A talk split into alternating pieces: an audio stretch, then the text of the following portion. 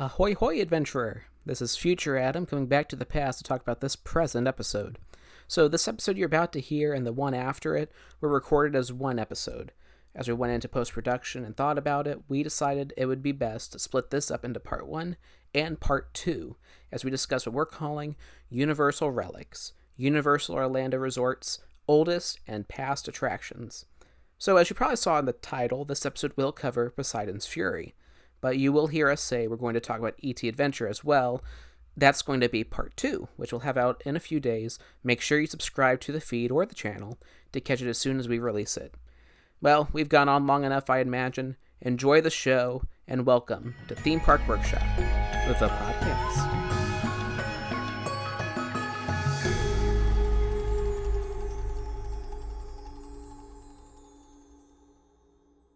This week on Theme Park Workshop, the podcast. We're back with some news. Universal Holidays, Disney Plus Day? Why the big push all of a sudden? And after all that weirdness, we'll dive into two classic attractions, Poseidon's Fury and E T Adventure. Do these legends hold up, or do they have more flaws than they're worth? We'll discuss it this week on Theme Park Workshop, the podcast. Yeah.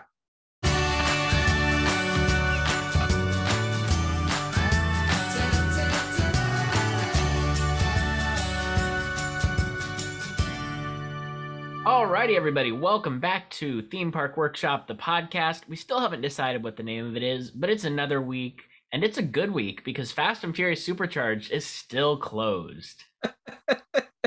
Well, you know, by the time this comes out, it probably actually will be open, perhaps. It's you say to... that. You say that, but...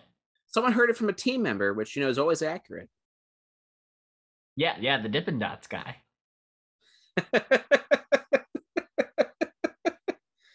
Oh, man. So we're not going to talk about what's new with Fast and Furious Supercharged because uh, no one knows what happened with Fast and Furious Supercharged quite yet. Although, Jonathan, I, I guess we're just going to go right into this. What do you, do you do you think this is a sign that the change is bigger than we expected? Yes, I honestly think they're they're running into delays with timing. And you know how those darn trackless ride vehicles are, those those trackless ride vehicles when...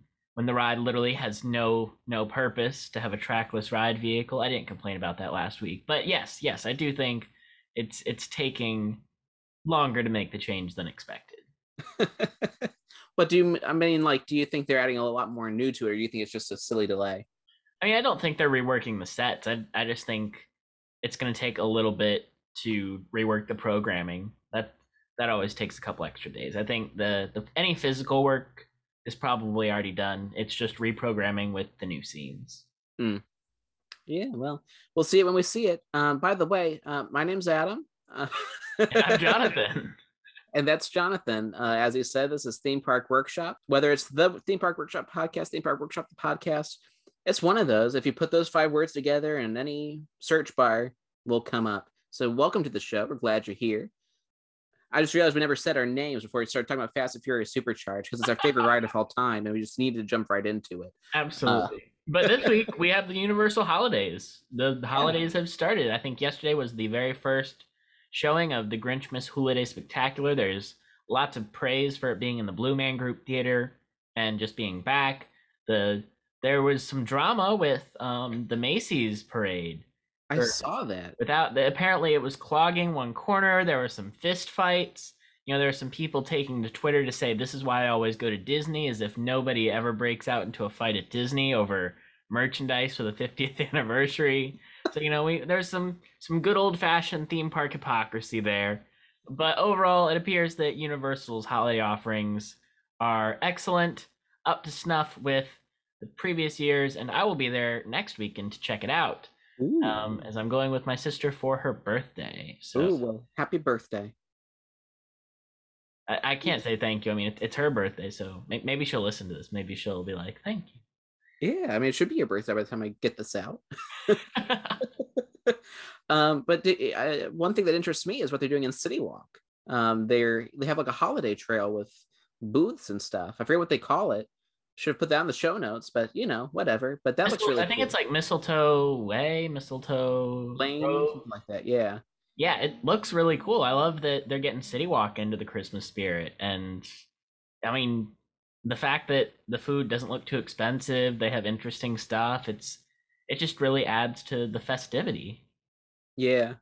Mardi Gras really, you know, I think really inspired Universal to put some extra effort into these special events. Because, I mean, they've always been fairly big. Like Mardi Gras always had the concerts. Uh, Universal Holidays always had Grinchmas and Macy's. But ever since they did like the food festival for Mardi Gras, I think that started in twenty twenty. Correct me if I'm wrong. So twenty twenty uh, that they started doing that to make up so, for yeah. yeah, to make up for a lot of things being lost and folks not being there because of the the panini.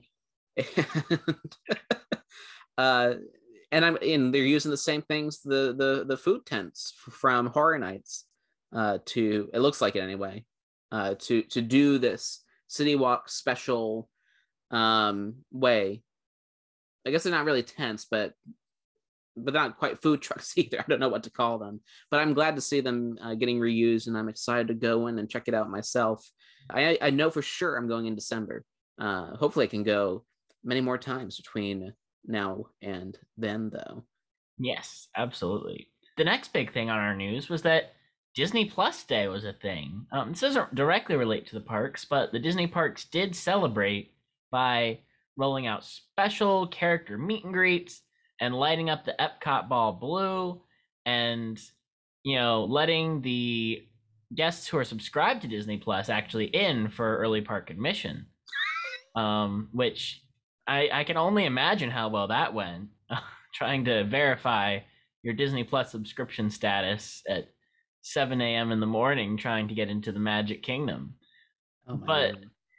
You know, at the end of the day, This is this was very corporate. Adam and I discussed before uh, we got on the show about how awful the new Simpsons short was, and just just overall, it's it's like what Disney's trying to do, and and not not to sound like, you know, one of those crazy people who's like, ah, darn capitalism, but like what Disney's trying to do here is create an entire day of the year where we just celebrate the fact that we have the ability to watch Disney content. And, you know, if if if there's nothing else, you know, grim about our corporate overlords, I think I think that is that is the big thing. Now, am I gonna go stream Shang-Chi on Disney Plus? Absolutely. I'm so happy it's there. Am I did I watch the Olaf Presents? Yeah, I did. It was cute. But did you watch the one minute sneak previews of Obi-Wan Kenobi and Willow? I watched the Obi-Wan Kenobi one. I I didn't know what Willow was, so.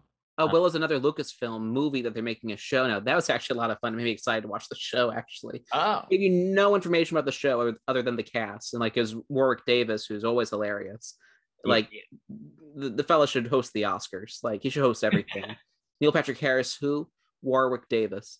Um, he went around and, like, talked to the cast, but it was, like, very tongue-in-cheek. You know, like, he's the big head star. And uh, it was actually pretty fun.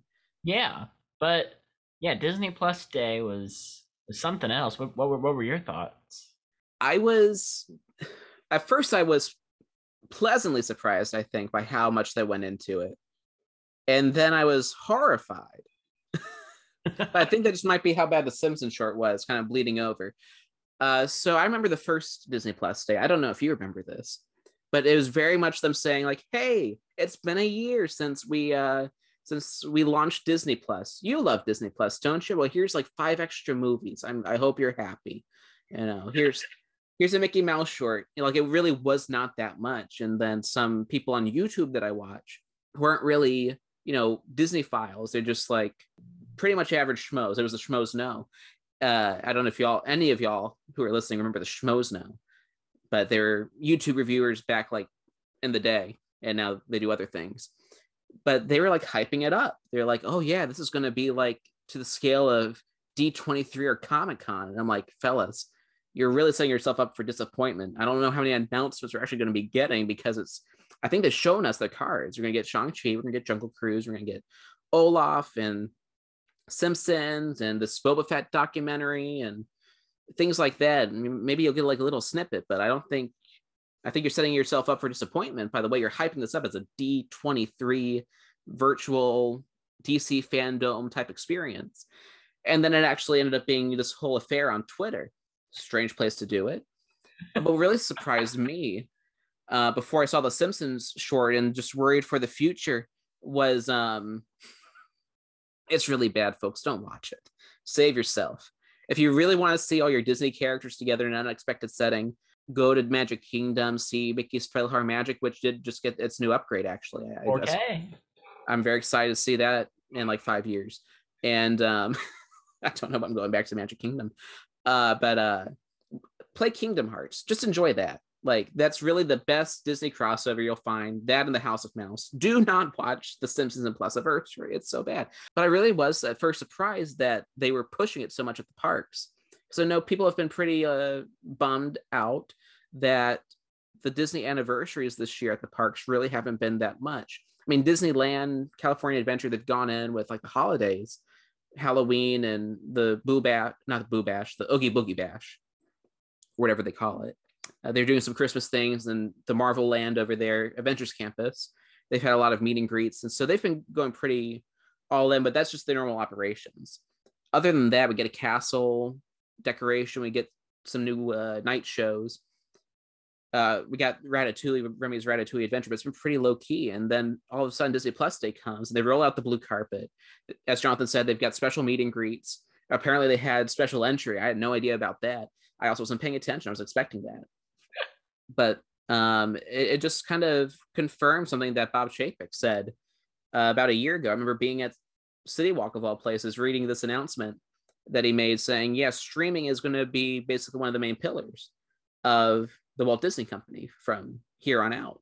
I didn't quite understand the magnitude that he was implying, but with how much Disney Plus was pushed on Disney Plus Day, it really, I think it made a statement that, oh, okay, the central hub of Disney, it's not the theaters, it's not the direct-to-video, as it might have been like in the two thousands, you know. Every Disney movie had like a direct-to-video sequel, it felt like, unless you're Home on the Range, you kind of lost out. And and the parks, the parks, I know, everyone loved the parks, but now it's, everyone's got Disney Plus, everyone will like Disney Plus, and everyone's got something on Disney Plus. And I like Disney Plus. I like having my Marvel. I like having all the Star Wars shows that I, I don't make the time to watch. And like Disney Plus actually does put out some good stuff most of the time.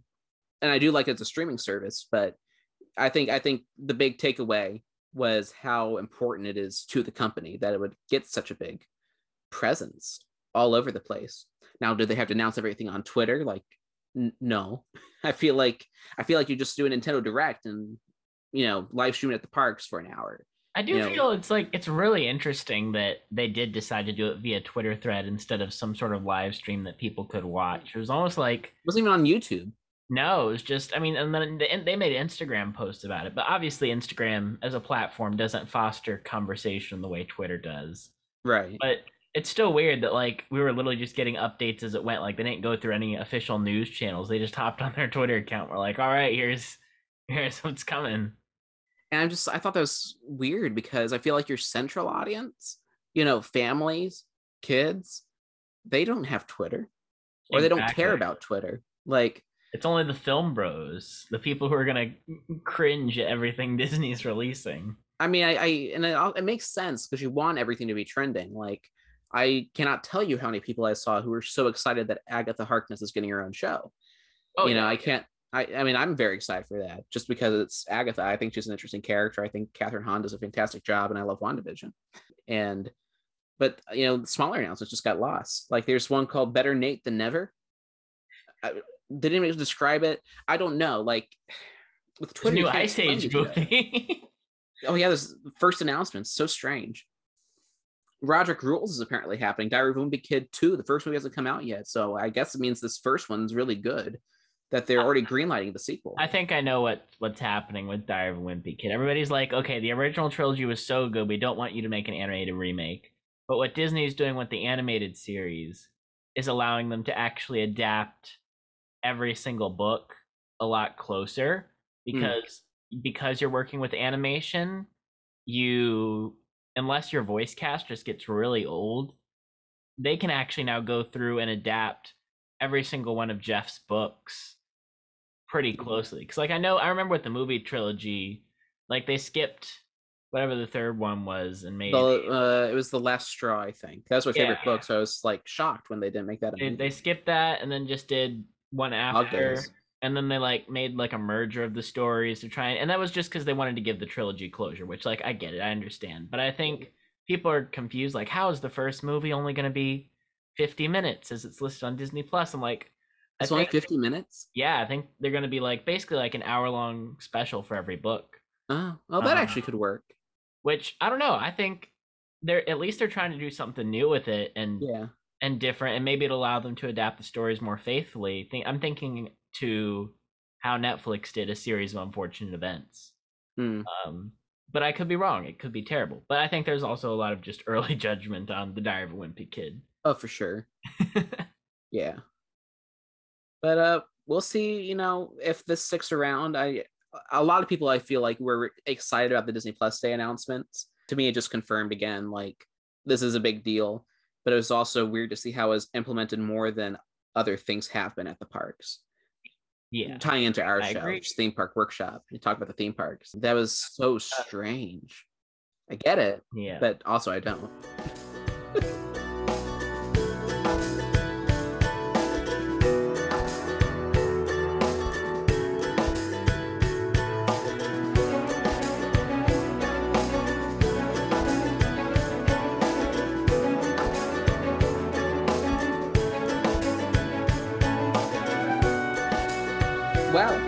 Fast and Furious and Disney Plus Day and Universal Holidays. That's our news. I hope you enjoyed. That's all out of the way. Now it's time to get to what you're really here for. I think so. Well, actually, maybe you're just here week to week to hear our beautiful voices do some talking about theme parks and theme park related things. But really, I think I think your focus every week should be, oh boy, what are these two going to talk about? My favorite person in all the world, Lord Darkenon. That's right. Lord Darkenon is a character from the two thousand one film Poseidon's Fury, directed by, um, I actually don't know who directed Poseidon's Fury. Oh, he's, I'm assuming they're from. he's a uh, he's not a good dude. Like, he got in some trouble, like oh, harassment no. trouble, I think. Um, oh no! Oh shoot! Come on, IMDb, where are you? But yes, um, if you couldn't predict it, we're talking about Universal this week. And this week we're talking about our two favorite classic attractions um, in both Islands of Adventure and Universal Studios Florida. And these are perhaps underrated, perhaps underseen. They only ever get a line longer than twenty minutes when it's Christmas time. Oh. Let's start by talking about Poseidon's Fury. Um, you're, you're looking up the director. Are you able to find him? Almost. I'm trying to remember what article was in. I don't know, but yeah, I'm not going to keep on looking. All right, so we'll start with Poseidon's Fury. What would you say, if you could describe the show in, in three words, what three words would you use to describe Poseidon's Fury? Walk through. That's my first word, because there's a hyphen. So walk through. Fighting major here. Effects. Spectacular. Those are my three words. I mean, that's like a phrase. Oh, you wanted adjectives? I mean, I mean that that works. I was gonna say, um, I was gonna say grand, oh. um, cheesy, yeah, and mysterious. Ooh, mysterious. Those those are my three words. I know. There are a few places I get a better sense of mystery than in the queue line, um, as we start to see the archaeological dig and the various things that they've uncovered. Um, and your cell phone service goes out, so you're forced to take a look around at, at what all is in there. The, the funniest part is oh. the, the interesting stuff is at the very front of the queue, where no one is ever. Everyone's in that grand, you know, I was going to say grand hub, but I think it's more like a claustrophobic box. Yeah. With no cell phone service. So uh, if you're not familiar with Poseidon's Fury, I hope those six words kind of gave you a little bit of a hint of what this experience is like, because honestly, every time I walk past it when it has been open, right now it's under refurb. We'll, we'll hope for the best and say that's what's happening. Uh, they're giving it some much needed T L C that uh, this this uh, uh, wonderful beloved attraction uh, much deserves. But uh, yeah, whenever I walk past this, trying to describe it to someone who's never been to Universal, like, oh, what's Poseidon's Fury? Because it's got a beautiful queue. And then you tell them and they're kind of on the fence after that. Because you say walkthrough effects, uh, spectacular, or cheesy, grand, mysterious. You don't know what to expect. Like, is it a ride? Well, no. Oh, is it a show? Well, not, not the kind you're thinking. So Poseidon's Fury is in the Lost Continent section of Universal Studios Islands of Adventure.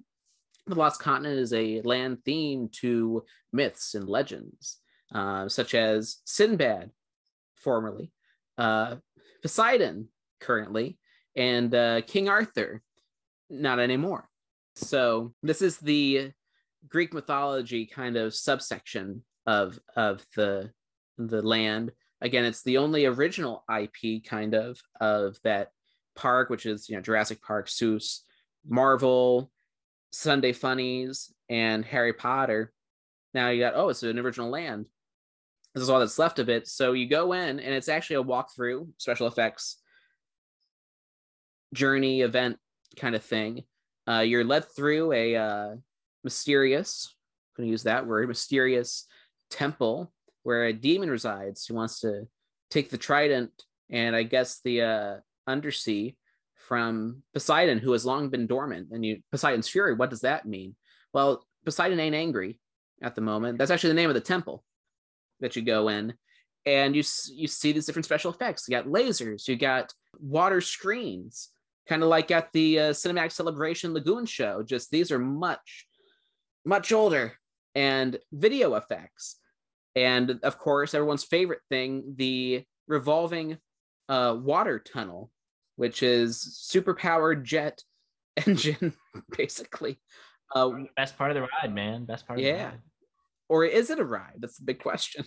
And you spin and you walk under it because, folks, you're standing and you're walking through this. And of course, you're led by a spieler.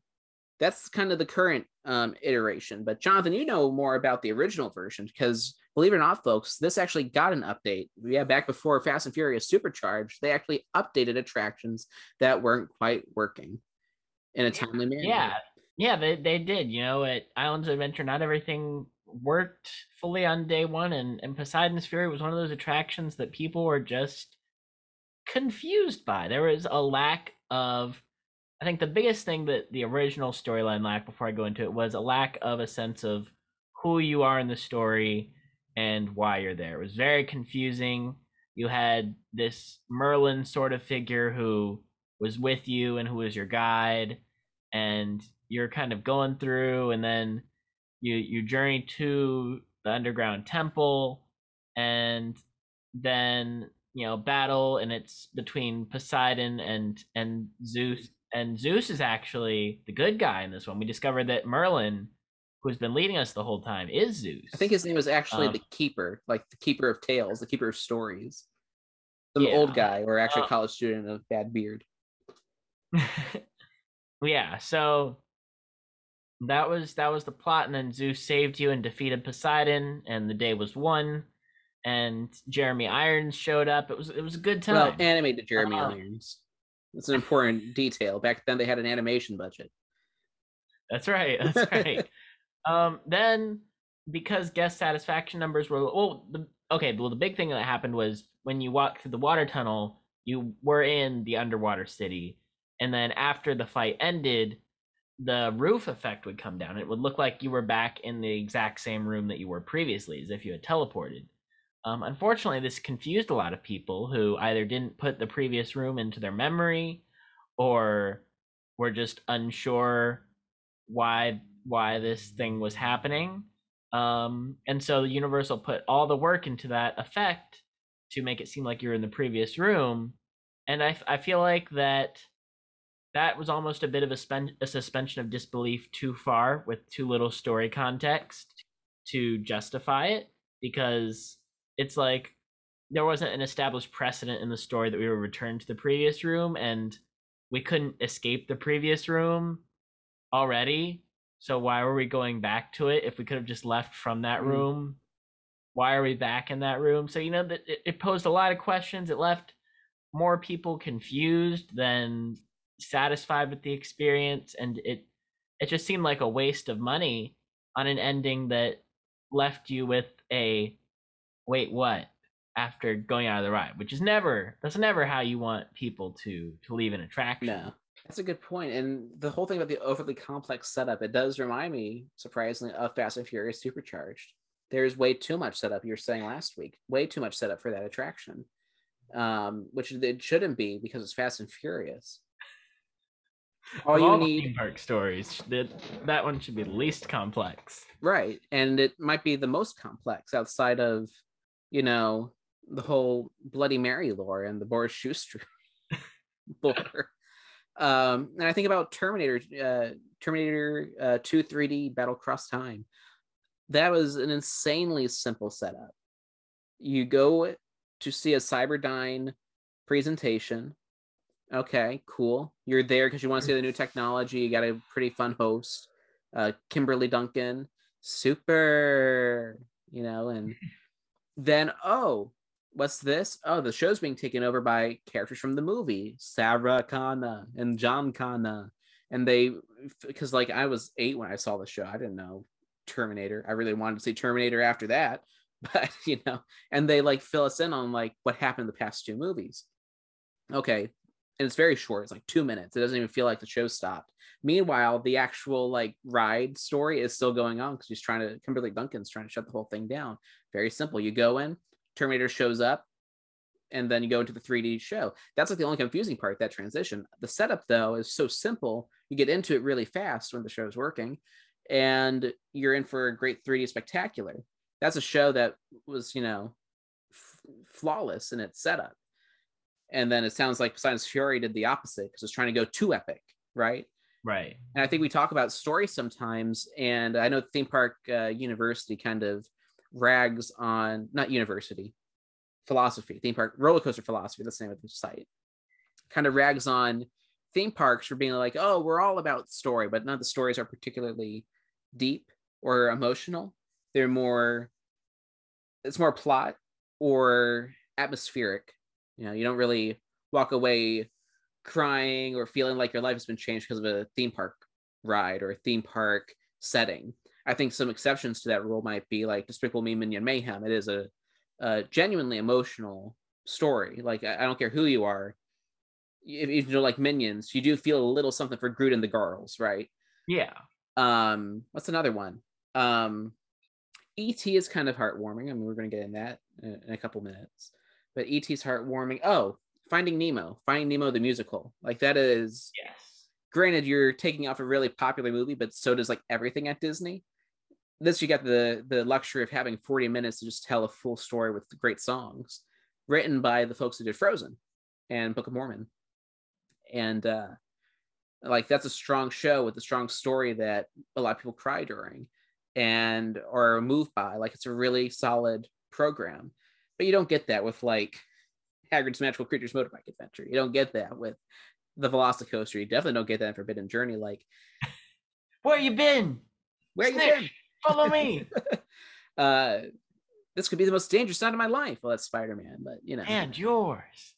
So nice. Like, I think the inclination then is to try to one up your storytelling by going bigger with your storytelling, and you know, I'm inclined to want that. But then I can't really think of too many instances where going bigger with the story has really paid off in a rewarding way that you want to experience over, I guess, kind of Rise of the Resistance. But even then, it's just it's just how immersive it is, not anything else, right? I don't think the story, I mean, we've praised the story, but I don't think the story is what people remember most about that. It's, so we got into the AT-AT room, and it was so huge. It's like, that's, that's what you remember. You don't remember that, you know, It it was well-paced story. Right.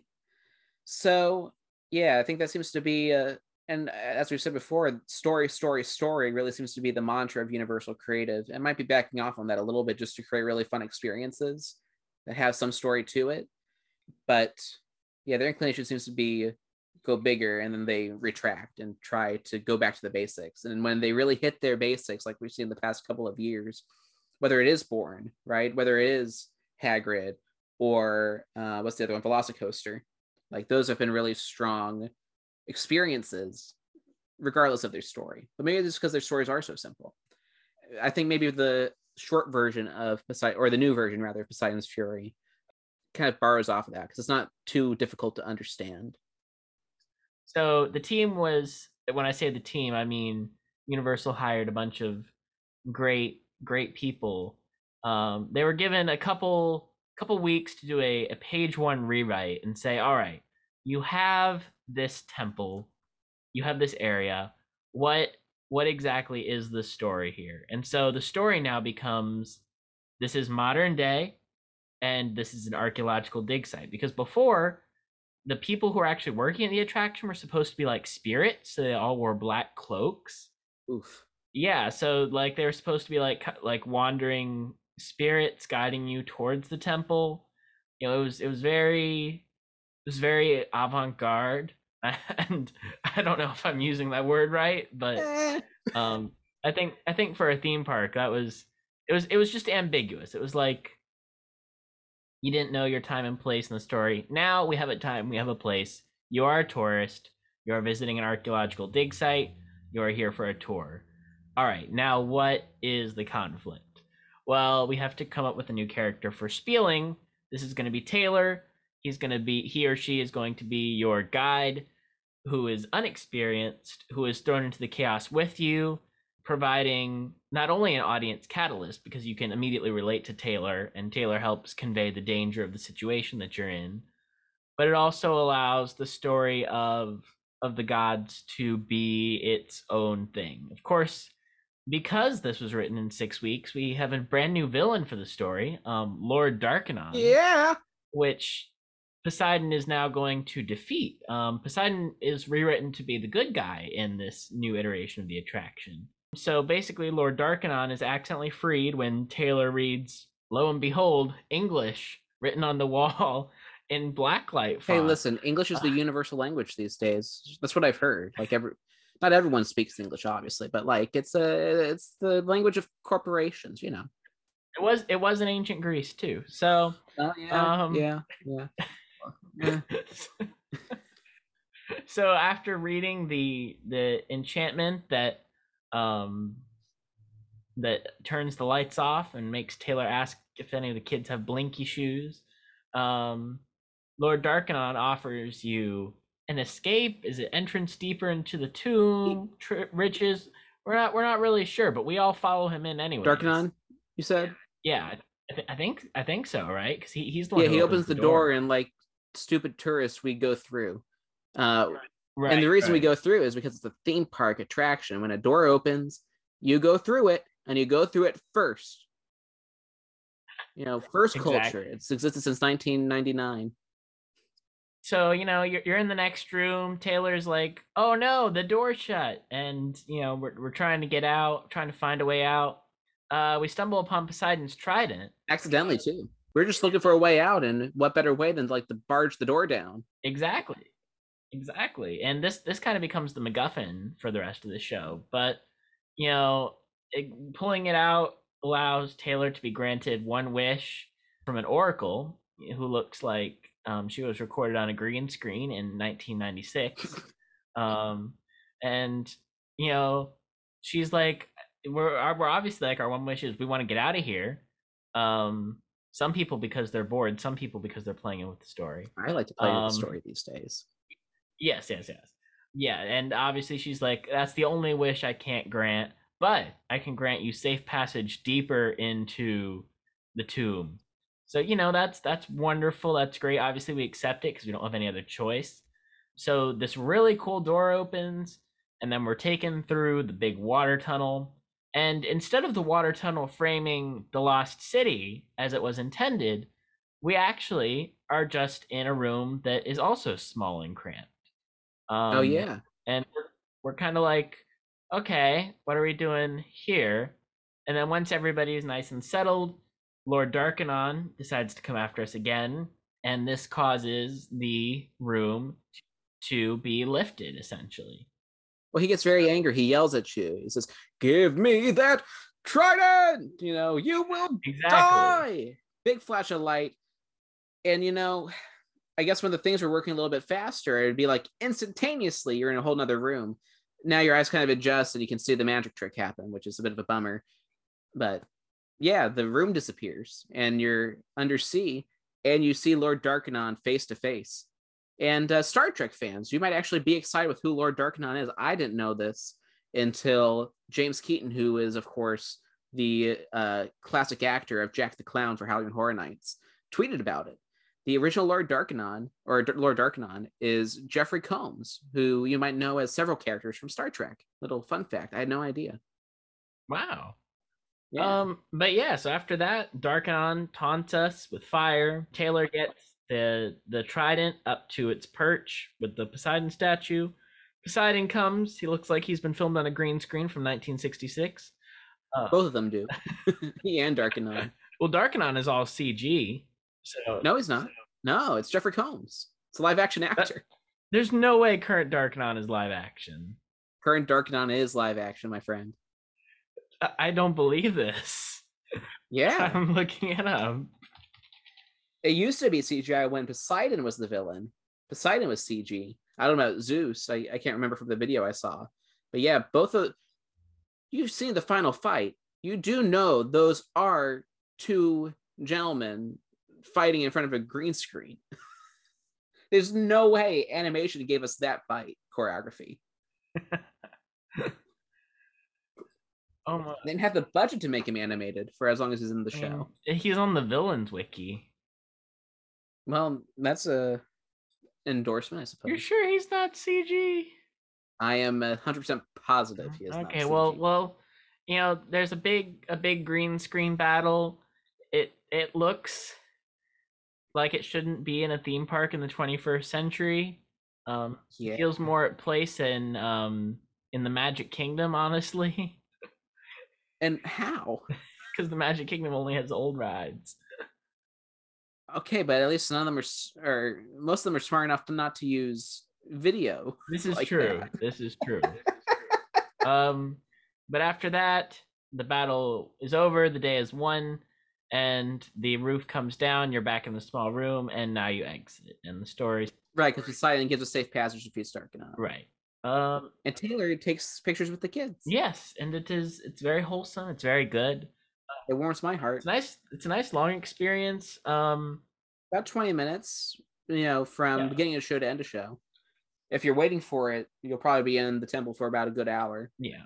So that was the evolution of storyline. You know, that's how the story kind of evolved. And I know a lot of folks are like really into the original storyline, but honestly, with the Keeper and Poseidon being the villain, and it makes sense with like the cues storytelling, or like the uh, the show building, that storytelling, and with the fire and the the water, and just the the original name is still on the facade.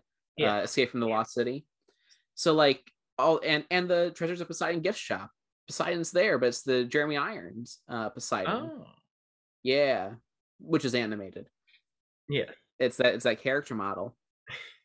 But, you know, every time I go and watch the original version on YouTube, which again is kind of cut up because it's it only lasts for like a year and a half, two years. It didn't last particularly long, and it wasn't very popular. Um, and I guess it did lack the cheese that this one has, because this one leans all in with the cheese. I mean, you see the final battle, and you're like, cheese. You hear Taylor's jokes, like, cheese. And you hear the name Darkenon basically in the first two minutes. You're like, oh no, that's cheese. But honestly, you just got to give yourself into it, right? Yeah. Um, but that original show, it just lacked a lot. And apparently it was confusing. And, you know, you know, Horror Nights fans were used to confusing. And like looking up what the story is elsewhere, like the deeper details and stuff, like in the the production diaries, and hearing from the creative team and how I, mythology is retconned all the time and that. So we're used to that, but it it, it didn't quite carry over with Poseidon. Obviously, I I did not love the. Well, here here's the thing, I really enjoyed it when I saw it in like two thousand seven. two thousand eight I was around ten years old. That was a favorite of the family. Yeah. Then as years went by, I kind of became less enthralled by it. And this is the new version. Again, I didn't see the old version until, you know, I was a college student with YouTube, realizing, oh, this is actually on here. Cool. Then, then I, the cheese just kind of became more obvious. The whole, even now, well, maybe they'll change it, you know, when it reopens, because it's been closed for a long time. Oh, yeah. Uh, oh, yeah. Like, it's been a long refurb. I don't know if they're just touching up or what. The whole final battle scene with Darkenon and and Poseidon, it it it's like clang, clang, stab, ah, kaboom, safe passage back to your land. Like, it's, if you're not into the show by that point, that kills it. So that's why, you know, a tailor is very important. So I like hated it. I never wanted to do it again. So people would be like, oh, what is this? I'm like, you're honestly probably better off not doing it. Now, I so want to come back. We were so excited when we experienced it for what has been so far the last time. And now I'm just like kind of a fanboy for it because of how cheesy it is. And just how, is it camp? It might be camp. Just, I don't know, the whole feel of it. I I, I really enjoy it. And I, I really, I, I kind of just uh, lean into what the tailors are, are doing and, and all that. I've, I've grown to love it. I was trying to see if there was... I know one of the people who worked on it tweeted about what they said when they got the footage of Lord Darkenon back for the first time. Oh, no. Let's see. Oh, while Jonathan's looking for that, another Horror Nights fun fact. I'm sure if you listen to episode four, which, again, I'm so glad we got uh, Kelly and Bella and Nicole to join us for that episode. If you haven't listened to it, I honestly implore you to go back and watch it, or listen to it, rather. Because uh, there's really a lot of fun to do, and I think it's a lot of fun to listen to. But um, the Usher character made a little guest appearance there at the beginning. The Usher was the icon for the nineteenth year of Halloween Horror Nights. And the actor who plays the the Usher, he actually got his start with Poseidon's Fury, he said, at a convention, which I think is pretty cool. Uh, kind of how all these Universal actors kind of jump from attraction to attraction, to show to show to show. One time you'll see them in horror makeup. One time you'll see them, you know, hyping up the Universal Music Plaza. Another time you'll see them in Fear Factor or Poseidon, and they just kind of go all over the place. Little fun, fun thing. If you're a regular, you start to notice the actors and where they pop up. Yeah, that's interesting. Yeah, I couldn't, I could not find it. But yeah, so I think, I think Poseidon's Fury, like Adam was saying, the charm is there in the cheese if you're, if you're looking for it. It is very much. It also, you know, depends on the. the person you get to play Taylor. They can either be really into it or really out of it. Um, yeah. And I know I've I've had better Taylors and worse Taylors. Some Taylors will like really play into it and get emotional. Other Taylors, like, they try to be sarcastic and make snarky jokes about the story, and I feel like that doesn't work or play as well. Um, but I can understand after doing it so many times that um, yeah. you would want to throw in those kinds of jokes. Um. Like, it's a thing that works for Supercharged, for instance, but it doesn't quite work with Poseidon. Yeah. And, like, I've seen some people go too into the joke, too. Like, they make a... It's the worst joke, I think, in the entire park. Where uh, Darkenon, his disembodied voice, calls out to Taylor, and he's like, "Where is your master?" And Taylor's like, "Yoda? Oh, oh, no. No, but that's the line, and you gotta say the line. You can't delete the line, I guess." And like my favorite tailors just kind of rush through that line, like, "Yoda? Oh, you mean Professor Baxter?" The others were like, "Yoda? uh, oh, you mean Professor Baxter? Yes, give me this right hand." The best, the best is when the, they play into current events with some of their jokes. Oh, yeah. Um, I mean, and the horror makeup show does that as well. But you have in the show notes, why would we want this attraction to live on? And for me, yeah. the reason I want it to live on is because it's so unique. It's so it's such a one-of-a-kind experience in parks where everything feels like it's a screen ride. You know, the fact that it is hard to describe to somebody, I think makes it really cool because there isn't anything else like it. And, you know, to find something that unique in the park is rare. Um, I honestly think this is one of the attractions that, look, I know Universal's probably going to take it out for Zelda, but...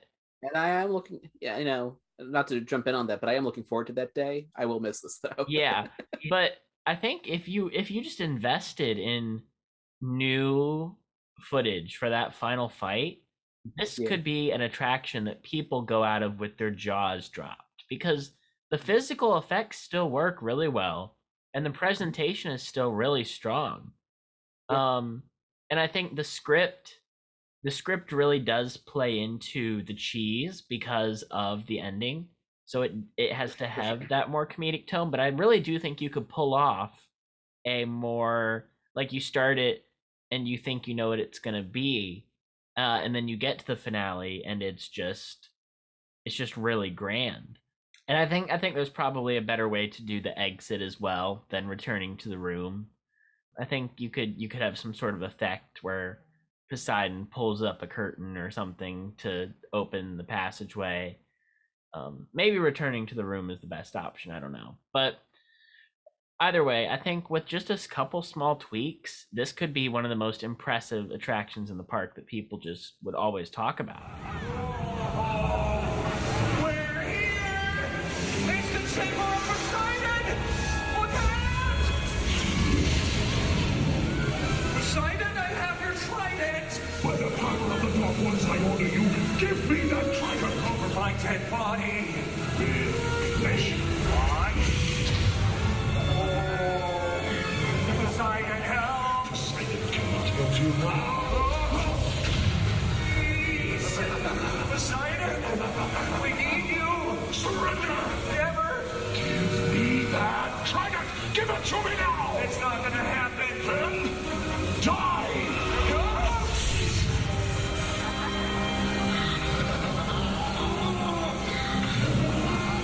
I think it's the closest thing Universal has to a cult classic. I would agree with that.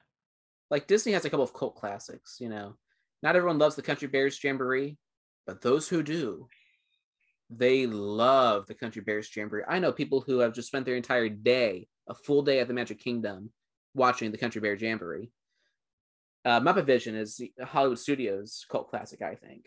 A lot of it's these, like, really niche comedy shows, now that I think about it. Yeah. Um, I don't know if Animal Kingdom quite has a cult classic. I mean, Dinosaur kind of has that tone, but it's a pretty universally loved attraction. But yeah, it really is the closest thing to a cult classic I think Universal's got. And it's one of the few, if only at this point, original attractions they have.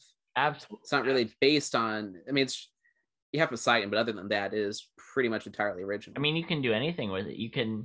You can change it because you're not accountable to anybody for copyright or representation yeah. or anything. And I think Poseidon's Fury should absolutely stay. It's unique. It's great. You know, let's let's change a couple things. Let's change the font so it doesn't look like papyrus when when they're revealing the black light text. Let's let's get oh, some, yeah. some new footage of the final fight to actually make it epic. You know, let's do some new fight choreography. But if you fix those things, like the actual infrastructure for this attraction with the three rooms, which are basically three acts, and the water mm-hmm. tunnel being the centerpiece before the big finale, um, you know, it's got that practicality. It has that very real feeling. And I don't know, I think that's really special. I think it's a really solid attraction. Another thing that stands out to me with this attraction is the music.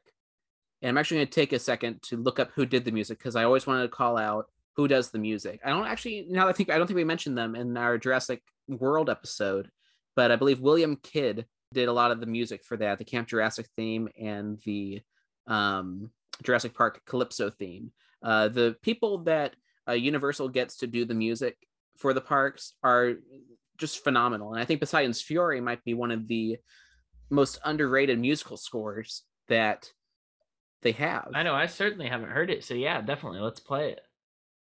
Well, that's the thing. You can't find the music other than the ride. Oh, and it, it wasn't on the Islands of Adventure soundtrack? No. So they have like a little snippet in Camp Jurassic, but yeah, most of them, they have not posted the music anywhere on YouTube. No one's found it. No one's even pulled it. No one's done what you've done. Just stand outside capturing the audio. Yeah, it's nowhere to be found. It wasn't on the C D. They did put like a thirty second snippet before the Camp Jurassic track. Um, and we'll play that right now. So enjoy.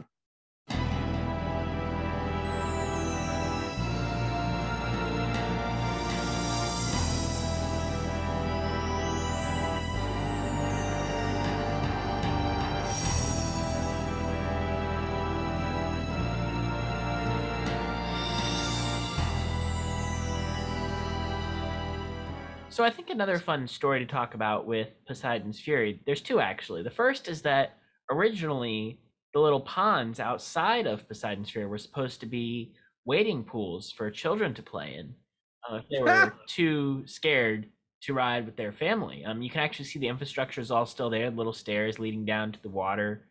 I've always wondered about that. I thought it was just for show. No, that was that was actually supposed to be a place guests could access. Ultimately, Universal decided it was too high risk. You know, you have water and and people and slipping and um, yeah, a kid might get shocked. It's not like Seuss Landing where the water places have, you know, like grippy, because you know it's it's still themed to stone. I think that's such a cool feature that was that was designed into it, and I I kind of wish they were still there.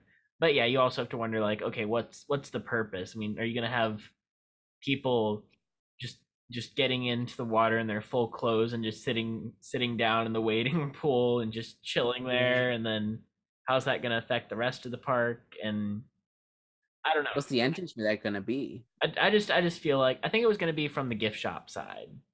Gotcha. Um. Oh yeah, because that does kind of that's kind of. how you get into that gift shop, because I don't usually exit through the gift shop now that I think about it. Got to make a special point to go through there, right? And the other thing is that the attraction's name actually comes from the fact that SeaWorld originally wanted to use the attraction name Journey to Atlantis for their ride Journey to Atlantis, but Universal wanted to name Poseidon's Fury Journey to Atlantis because it goes into, you know, the show, which is is the big feature of it is in Atlantis. Um, so both of these parks wanted to use this attraction name. It's a really solid name, um, very strong. But there was another issue going on at the time, which was that Universal wanted to use the name Islands of Adventure for its, par- for its park. And Busch Gardens, if you didn't know, which is just a couple hours away, um, has a water park called Adventure Island. And presumably these two could get confused, or people could be like, hey, you want to go to Islands of Adventure? And people would be like, oh, you mean Adventure Island? Or people would think that Adventure Island, it just becomes confusing, potential copyright well, infringement. I know that I've seen people get these confused even to this day. Yeah, I was going to say, you say presumably, but it's actually. It's actually, no, but yeah, people have gotten these names confused to this day. So Busch Gardens wanted to prevent that, but ultimately they decided to work out a deal. They said, hey, here's here's what we'll do.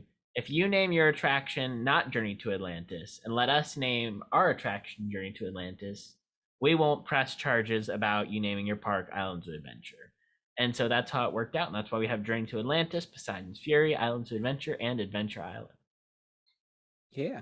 And I'm just happy that uh, through it all, we get a great Gary Gutman score. Actually, a second one, believe it or not. Uh, the music, Gary Gutman also did the Jurassic Park ride pre-show music. Oh. Yeah. He kind of double dipped. Now, uh, apparently, um, I'm looking at the, his IMDb page. He, he hasn't done a whole lot of things you might know unless you were a fan of the eighties show Captain Power and the Soldiers of the Future or Skeleton Warriors. Uh, I've not seen those, but I'm sure they were absolute classics. But yeah, he did the, at least the Hollywood version of Jurassic Park the Ride, that pre-show video. And then he came back at least for the ninety-nine version of Poseidon's Fury. But I'll I'll believe that he did both, because I, I want to know who did the music. And I don't think many people know who did the music there. But like, it really is an effective swell, too. Yeah. Like going through the attraction and like, it really makes you feel like a hero. I don't know what we do in the ride, but like, it really does make you feel like a hero. Uh, going through that water tunnel, it's like...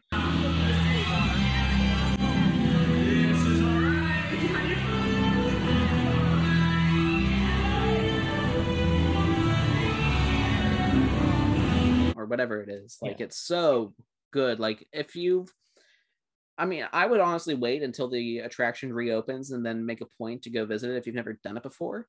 Again, big cheese, but I want to stay because it's it is, as Jonathan was saying earlier, it is extremely unique. I, I think the only other ride we could think of or attraction that we could think of that is similar to it is kind of the Enchanted Tales with Belle at Magic Kingdom.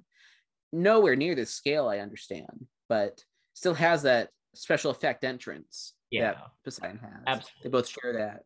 There is a good bit of guest interaction in different forms, of course, but it's there. Yeah.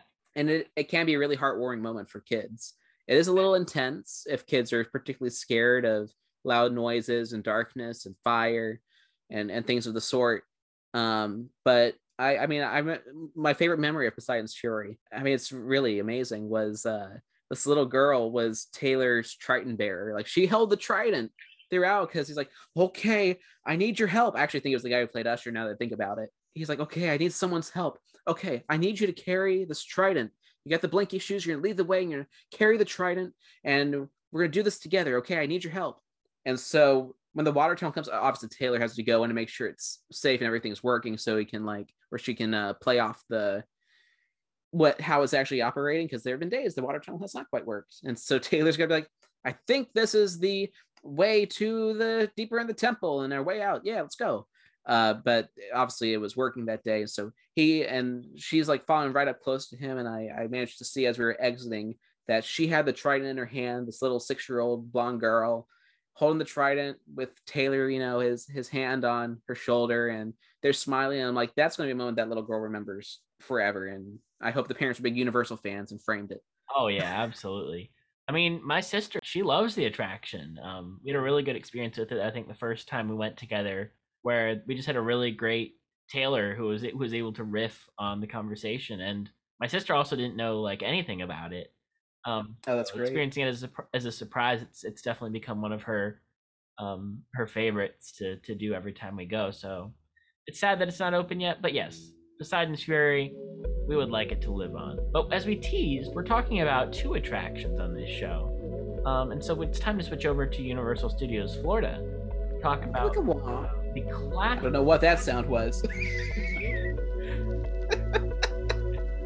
We have to talk about the classic E T Adventure.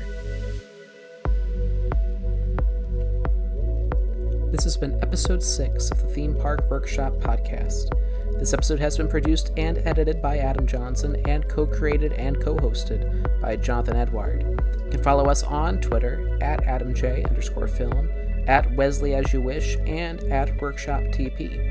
Please refer to the show notes for this episode's music tracks and Park Lore's in-depth retrospective of Poseidon's Fury, which we source extensively in this episode. Special thank you to our patrons Chandler DeRoche and Landon Kanuki. Subscribe to us wherever you get your podcasts and on our YouTube channel. And stay tuned for part two of Universal Relics and our celebration of the E T Adventure.